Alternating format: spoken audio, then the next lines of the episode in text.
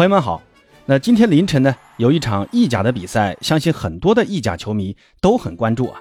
那就是那不勒斯对阵乌迪内斯的比赛，因为这是一场冠军之战。虽然最终的结局呢是双方一比一战平，但是凭借着宝贵的一分，那不勒斯是提前五轮夺冠了，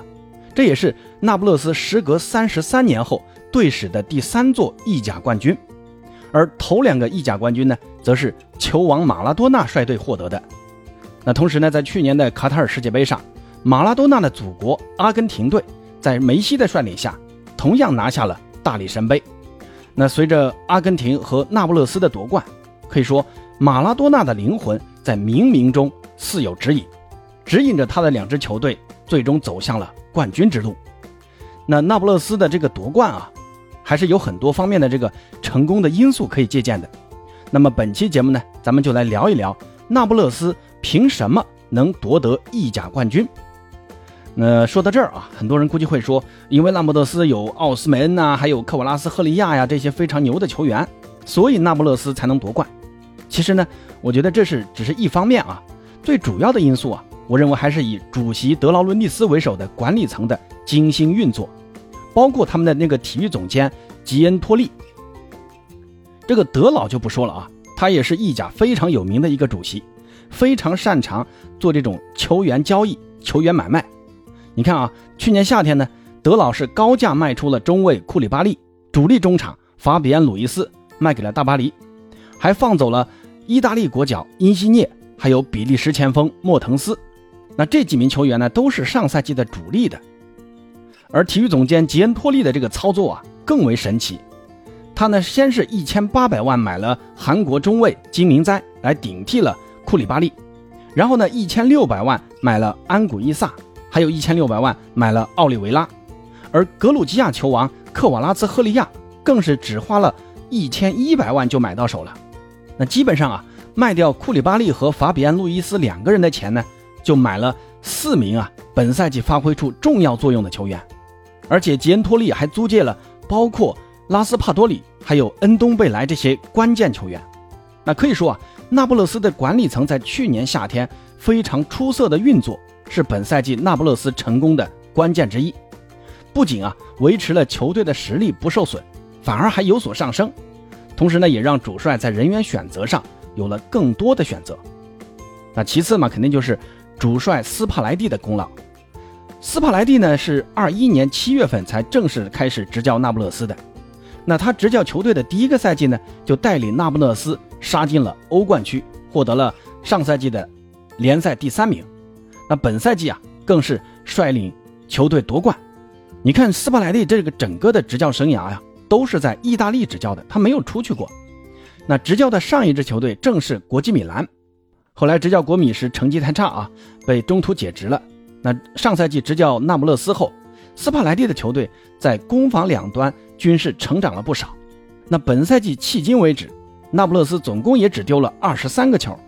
比尤文这种传统注重防守的球队啊都要少丢五个球。而进球数上呢，则是进了六十九个，是全意甲最多的。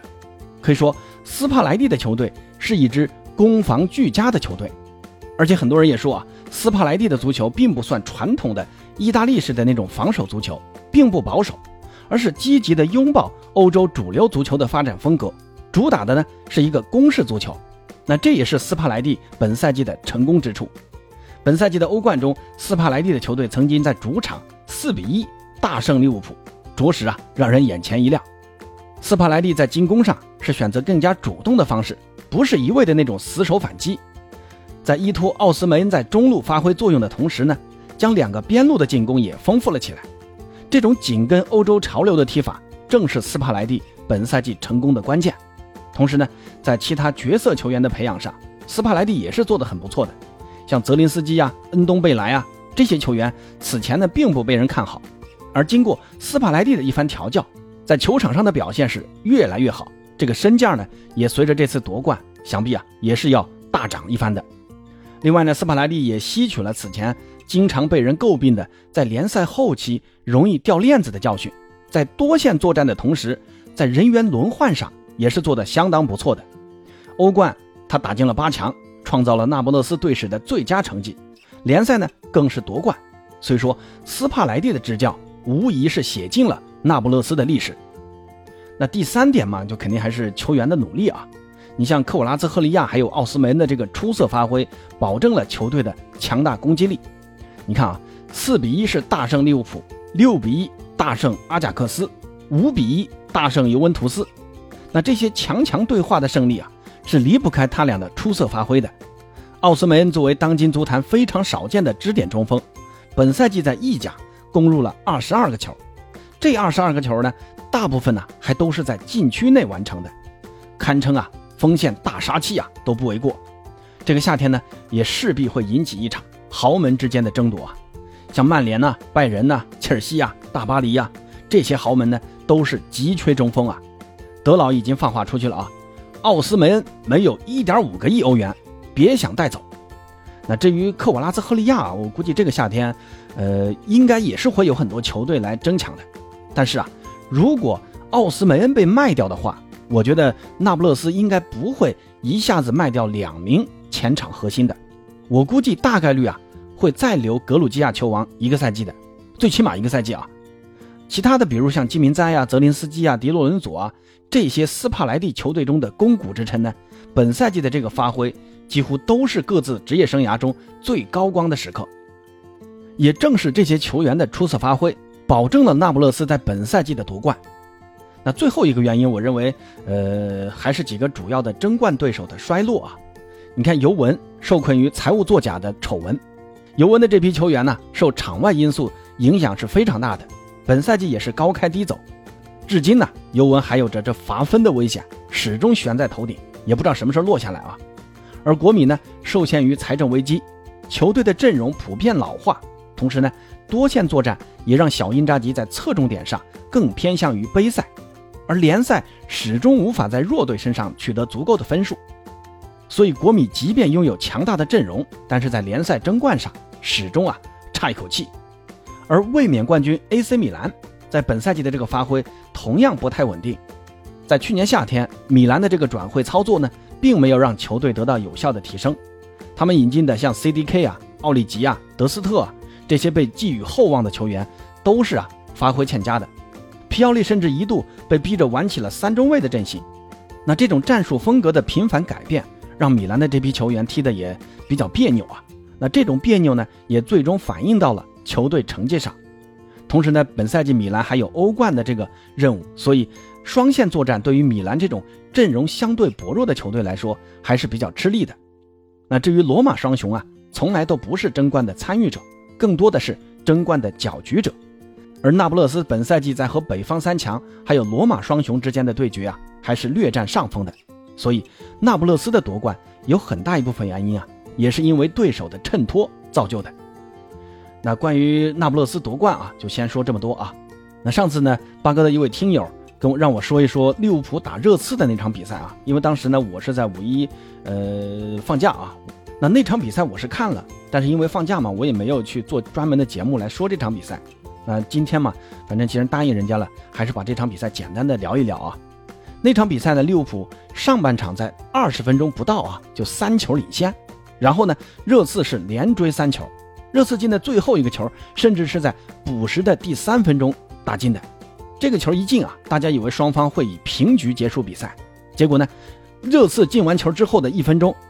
呃，当时他们的那个后卫在后场玩火啊，让利物浦在补时阶段。最后时刻啊，给绝杀了。替补上场的若塔抢断了热刺后场的那种不经意的回传球，然后呢就打进了这里制胜球。最终啊，利物浦是四比三侥幸的战胜热刺。这场比赛利物浦虽然先进了三个球，但说实话啊，利物浦的进攻打得非常的一般啊。上半场进完三个球之后呢，一直到比赛结束，利物浦就很难再有一脚射门能命中热刺的球门范围。可能啊，当时觉得大比分领先了。呃，利物浦的这批球员心态上有些放松，那也可能是热刺迅速调整，完美的限制了利物浦的进攻。好在啊，最后时刻若塔救主，帮助利物浦最终还是拿到了这三分。但是啊，利物浦的这个防守问题是再次的暴露出来。罗伯逊本场比赛完全是不在状态，多次出现传球失误，给热刺创造了多次进攻良机啊。如果不是门柱帮忙啊，这场比赛很难说啊。而两名中卫科纳特和范戴克的状态也是不在最佳状态。你看范戴克防守佩里西奇的那次被晃得劈叉弯腰的那个场面啊，赛后很多球迷就调侃啊，这也是一次犯罪式过人。而科纳特在禁区那次放倒理查利松没有被判点球，虽然是被裁判网开一面啊，但也难掩科纳特的这种状态下滑。利物浦现在也意识到自己中后场存在的严重问题啊。现在听说呢，已经基本敲定了布莱顿的中场麦卡利斯特。接下来呢，我觉得利物浦应该还是需要继续加强这个中后场。那至于热刺这场比赛，我觉得输是输了啊，但我觉得他们应该是输给了运气。你看孙兴民打了两次立柱，罗梅罗的那次头球也有一次立柱。你说这几次机会啊，但凡能往球门里稍微弹一下，这个最后的结果啊就很难说了。凯恩的发挥啊，还是热刺的压舱石。凯恩的进球呢，为热刺下半场的反扑是保留了一丝希望，而孙兴民在逐渐找回射门感觉，也是热刺近期为数不多的亮点。但热刺的问题呢，跟利物浦是一样的，后场防线的问题实在太大了。你看打纽卡那场输了个一比六，那场啊更过分，开场二十分钟是丢五个。虽然很大一部分责任呢是当时的临时主帅改变了阵型打法，从三中卫呢临时改成了四后卫。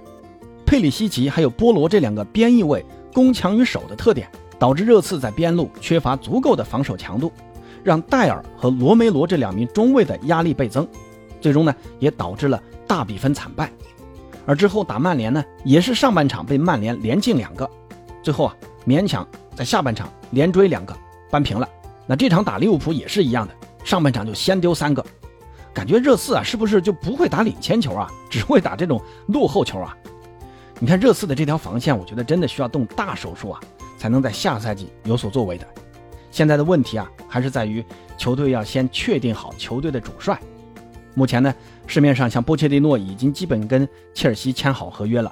那目前呢，前主帅波切蒂诺已经基本上被切尔西签走了。那现在能入热刺法眼的，估计也就恩里克呀，或者纳格尔斯曼这种球这种教练了。至于凯恩啊。我觉得经历了本赛季的混乱之后啊，我相信凯恩的转会已经是不可避免了。至于最终会去哪儿，我认为啊，还是曼联的可能性最高。那你们觉得呢？好了，呃，今天就先聊到这儿吧。有啥想说的，欢迎在评论区告诉八哥。咱们下期再见。